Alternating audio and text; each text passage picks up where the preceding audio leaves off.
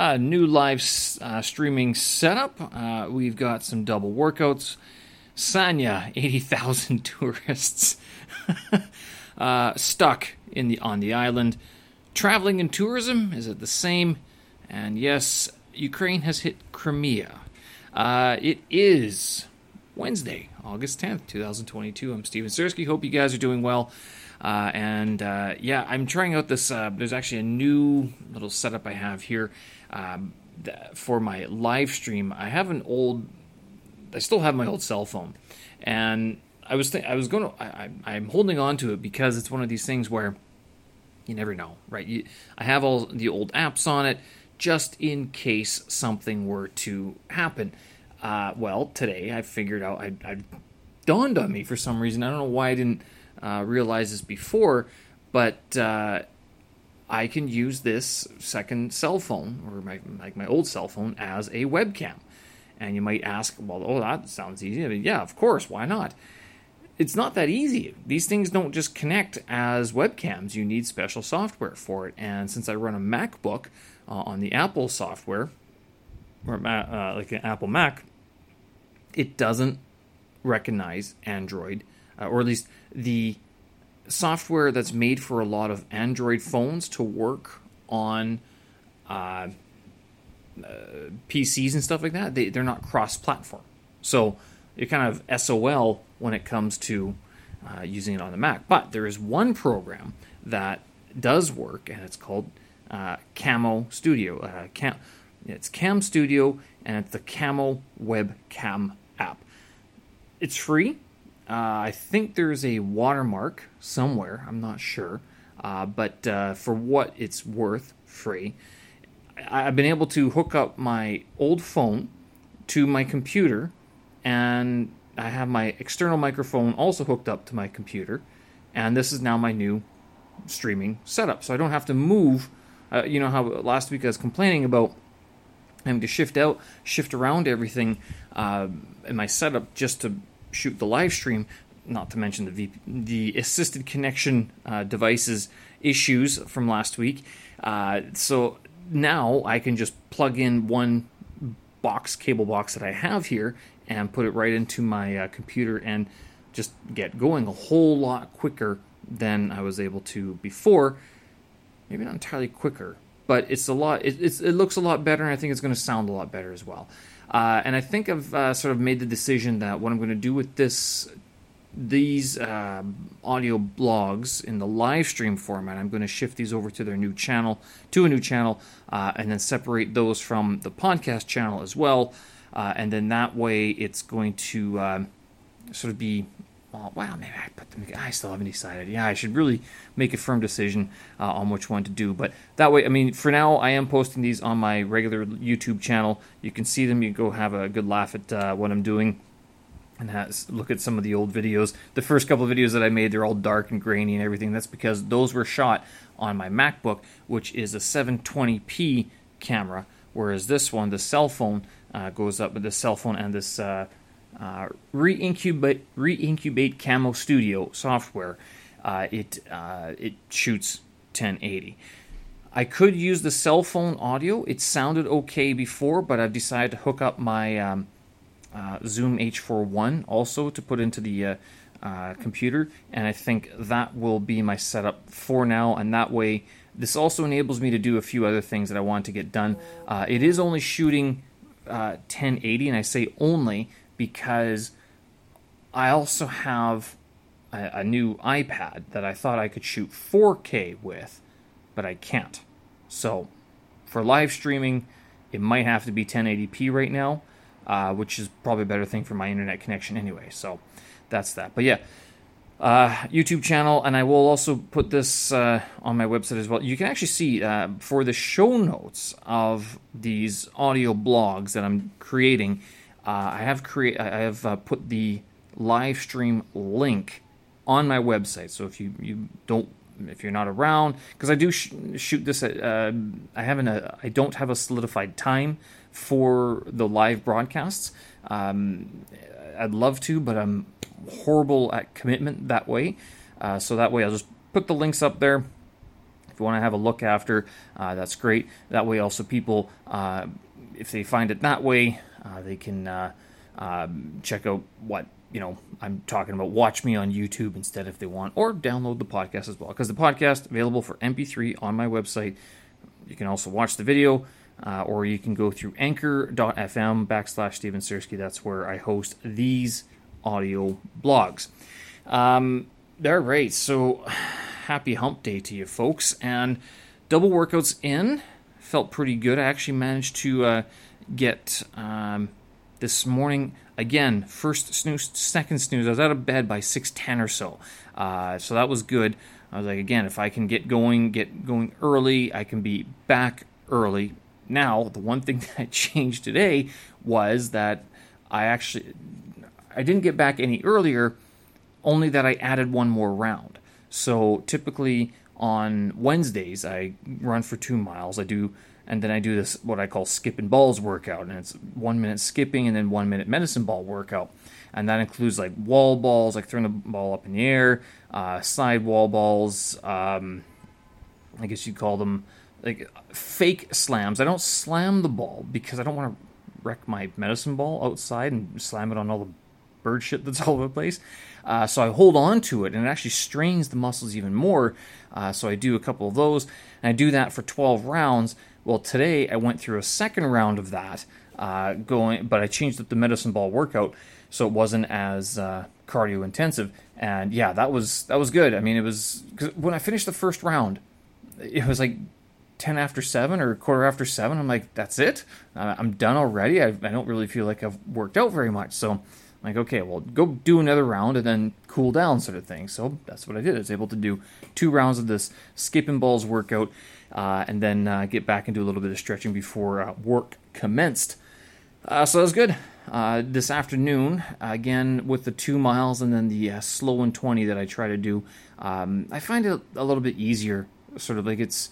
I think this is even going to be even better for the winter months when I when it's going to be colder and I will probably have to go for a run to warm up, even though I'll be outside and it's be cold. But then to come back in and do just 20 minutes slow of uh, different um, kettlebell workouts. And today I actually have these two sliders. I bought a couple sliders for the floor. I know I was ragged on them a couple weeks ago, uh, but they turned out to be very good uh, because the packaging uh, comes with a bunch of exercises that you can do. So I was trying them out and yeah, those wow, it's all body weight, and you're just sliding around on these uh, little discs. And yeah, it uh, it was enough. Uh, I mean, I did so I did 30 minutes of that body weight and some kettlebell workouts as well. So that was a, a good double workout uh, today as well. Uh, vocab review, uh, crunching through these HSK five lists. Um, the one that gets me actually, this kind of bothers me sometimes with the um, the, the countries so trying to learn all the countries' uh, names and things like that. Now I am being introduced to a lot, a lot of new characters this way uh, through uh, looking at the country names. And I remember mentioning this to one of my students before, who was trying to teach me many years ago.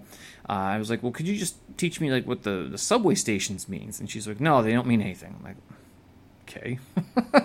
and so we went back to writing characters uh, like the way that she had learned how to write characters and uh, to, and how she learned Hanzi and, and Chinese throughout her school life. Uh, so I, have been looking at these country names, and uh, yeah, it's it is helpful in terms of learning new characters. Is this something that I would recommend for uh, newbies to the Chinese language? I don't know because they are um, they're not very common characters. So some of them are, but a lot of them are sort of used in very uh, well, a few more s- special circumstances. So they're not regularly used. So it wouldn't be as uh, as useful for someone who's just starting uh, the Chinese language. Uh, you got to start sort of at the basics. I would say basics would be HSK two or three. You can start at HSK three if you've never had any. Um, HSK uh, two would be a good start. HSK one, I don't know. HSK one's kind of yeah, I don't know. I guess you do have to start at HSK one because if you've never done Mandarin Chinese before, it's um it's a whole new experience. Uh, but uh, HSK3, if you've been in the country for, or if you know anything about China, you've looked at the language before, even a little bit of uh, experience with it, then uh, you'll certainly uh, HSK3 would be a good starting point as well. It, will be tough, but you could get through it. Uh, Sanya, yeah, I said 18,000. No, I was wrong. 80,000 tourists are not stranded, they're stuck because, uh, like I said yesterday, with the, the flights turning back mid flight, uh, they have shut down the island basically, and no one's allowed to come in or go. If you go in, you can't leave, sort of thing, uh, which is pretty common for this dynamic. Well, this is pretty common for the uh, the COVID measures uh, throughout the country, and that I'm not sure how expensive flights are. I'm not even sure if you can depart the country, uh, the uh, uh, the island uh, just yet. So it's one of these things where, uh, good question. If you're stuck there, how long do you have to um, stay there?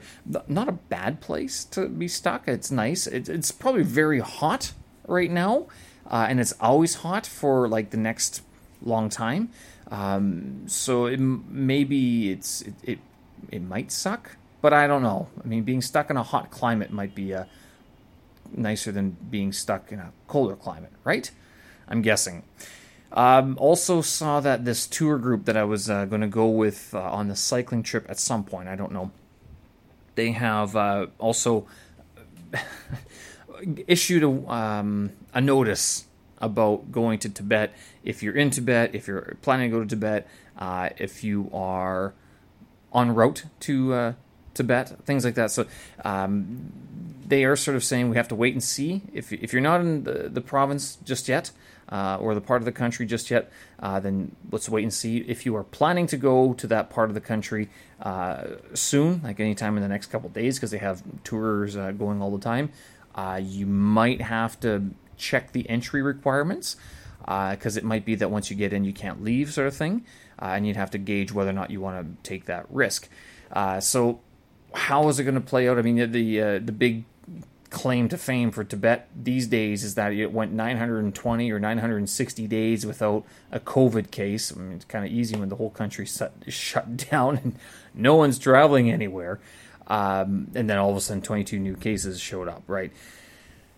Oh, and this variant, that's what it is. It's a sub A, uh, BA.5.1.3 subvariant. It's the most highly contagious subvariant yet, but mild symptoms. It's like the same story over and over again. Uh, so I, I, yeah, I don't know. Maybe they're just copy pasting the news release. It could be because it doesn't make sense that every new subvariant is highly contagious, but it's mild, and so they're shutting down everything. Uh, this is uh, it. It baffles me. Baffles me. Um, was thinking now that I'm, um, you know, t- ten years ago, had I, I would never have thought of going on a packaged tour group anywhere. Uh, I would have just gone by myself because if you did the the uh, the numbers, like these tours that I would go on, it's going to cost uh, six thousand RMB, so just over thousand dollars Canadian uh, for a week, which is that means it's like you know eight nine hundred kuai a, a day, and plus flights, plus visas and all that stuff, right? Permits and stuff. I mean, it's it's going to hit uh, eight nine thousand renminbi, almost two thousand dollars just to go for a week. Whereas for two thousand dollars or ten thousand renminbi, I can go very far on my own, and I used to do that quite a bit. But now with these cycling trips and these treks, these are guided tours through like i wouldn't do these on my own like i wouldn't go trek through mountains on my own i wouldn't go cycling across inner, inner mongolia on my own. I and the reason why is because i haven't done those things before. Now if i go do one or two of these trips i might understand sort of how these things work um, what i should prepare and how should uh, how i can deal with things on the road. Uh, but uh, it's good to go with tour groups if uh, you're inexperienced and you're not used to these sorts of situations. Uh, but if you're if it's just backpacking, like you don't have any final destination, you don't have any timeline, uh, and you just have a couple weeks off, I would say just go. Uh, I don't know. Are they are they the same traveling and tourism? I know there was a big kerfuffle years ago when uh, who was it? Paul Theroux. Uh, I, I guess it's one of his earlier books. He he mentioned something. It was at the, the Grand Bazaar the rail uh, Orient Express or something like that. One of uh, the Grand Railway Bazaar, something like that. He mentions that uh, tourists only see what's in front of them, but travelers see the world. It was some very simplified look at how you know you could have your tour group people, and then you'd have you know your travelers like your backpackers almost, uh, but the people who don't who are who are not being sold a package. And that comment that he made was actually more uh, targeted at the uh, tourism groups that were packaging these offers, these deals to see like you know all these different sites in one day, and it'd be like a speedy affair, and you you'd barely have time to sort of think about what you where you were, let alone experience and enjoy where you are. Um, and so the intent was to sort of slow down, slow down travel, uh, take in the moment a little bit more, see with your eyes, not just your credit card sort of thing, uh, and your your camera, and be able to uh, really smell where you are. And I think that was it Mark Twain who said, um, you, you, don't know a place until you've smelled it." Uh, not, maybe it wasn't Mark Twain; it was somebody else. But it's another famous saying that uh, one of those things where have you do you really know a place unless you can describe its smell? Good point. Uh, and yes, now Ukraine has. Um, well, it was all over Instagram and Twitter where they were uh, boasting this airfield got bombed in Crimea. Now, Crimea has been annexed by Russia for the last eight years, since 2014. Uh, and so Ukrainians are celebrating that there was an explosion at this airfield. Now, Russians have come out and said uh, it was just a fire. You know, we weren't we weren't bombed. We were, it's a fire. the plume of smoke. Um, that's a pretty big fire. That's that's very reminiscent of like the explosions that they're causing around the country. Uh, so yeah, basically they're not saying the truth. Now, the problem. So there's there's two things that uh, this might is, this is a feel good moment for a lot of uh, Ukrainian hyphenates around the world and Ukrainians around the world. Uh, you know, striking back, fighting back against you know the aggressor, and this, it's true because um, it does make a stand. Now the issue with this, number one, the Russians will hit other places harder. Right, so they, they, they have, and they've been doing it, now they just step up the attacks, you know, go times 10 instead of times 3. The other problem is that if, with Crimea being a disputed territory, it's one thing for the Ukrainians to use the, the weapons that were given by either NATO, its allies, the US, or someone else, right? That's one thing.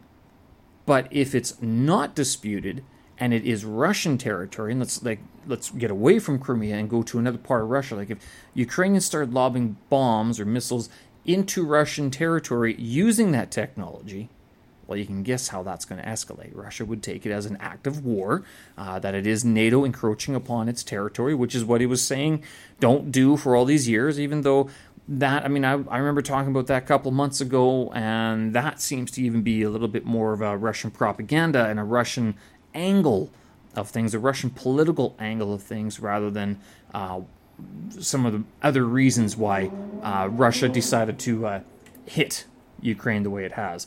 Uh, so that being the case, if Ukraine goes ahead and keeps on bombing, and they bombing Crimea is one thing, but if all of a sudden they try to go bomb another island over, another uh, uh, state or province over, uh, they might find themselves, uh, they might unwittingly draw the European Union and the U.S. into another global conflict. I mean, that, I laugh, but you, oops, I said press seven, not six, and now the coordinates are coordinates are wrong, and there goes the missile. Oh, can we unsend, unsend, unsend? How do you unsend a missile? Uh, very difficult to do. It's not like email. Um, remember the days when email couldn't be unsent? Uh, so yeah, that's how uh, things can sort of escalate, and why um, one of the reasons why you might not see Ukraine hitting any further afield uh, into Russian territory is because if they are using um, allied, like NATO supplied uh, technology, then going any farther than Crimea, because Crimea is disputed. Um, it's, it's disputed by the rest of the world is not dis- it's not disputed by anybody. I mean, Russia disputes it, but Ukraine's like it's our land. What are you doing there? Um, Russia's like, it's our land. What are you doing there? Uh, everybody else is kind of like, what are you guys arguing about? Uh, so that's disputed. Um, but Russian territory as it is, not disputed. Donbass, which is in Ukraine, disputed, belongs to Ukraine, taken over by Russia. So those would be one area that they could hit, but they can't go any further. So this is a. Does it? Is it a feel good moment, or is it like? Um, let's hope it doesn't go get any worse than this because yeah, it, it, one stray missile would be misinterpreted uh, or be reinterpreted, and uh, it would not be very good. All right, folks, I'm going to leave it there. Uh, show notes, tracks, and vids up on my website, stevensersky.com. Hope you guys are doing well, staying cool here in the Beijing, and uh, being able to enjoy some of the sunny days uh, that we have coming up for the rest of the week. Uh, and let's hope this uh, sub variant doesn't uh, drag on too long because, um, yeah, it'd be nice to get out of the city at least once when the weather's still nice, right? I, I, I still don't know where I'd go. I mean, I guess the next trip I'd take is in September, maybe October, but we'll see. All right. Thanks for listening, folks. Thanks for watching, and we will talk again. Have a good one. Bye bye.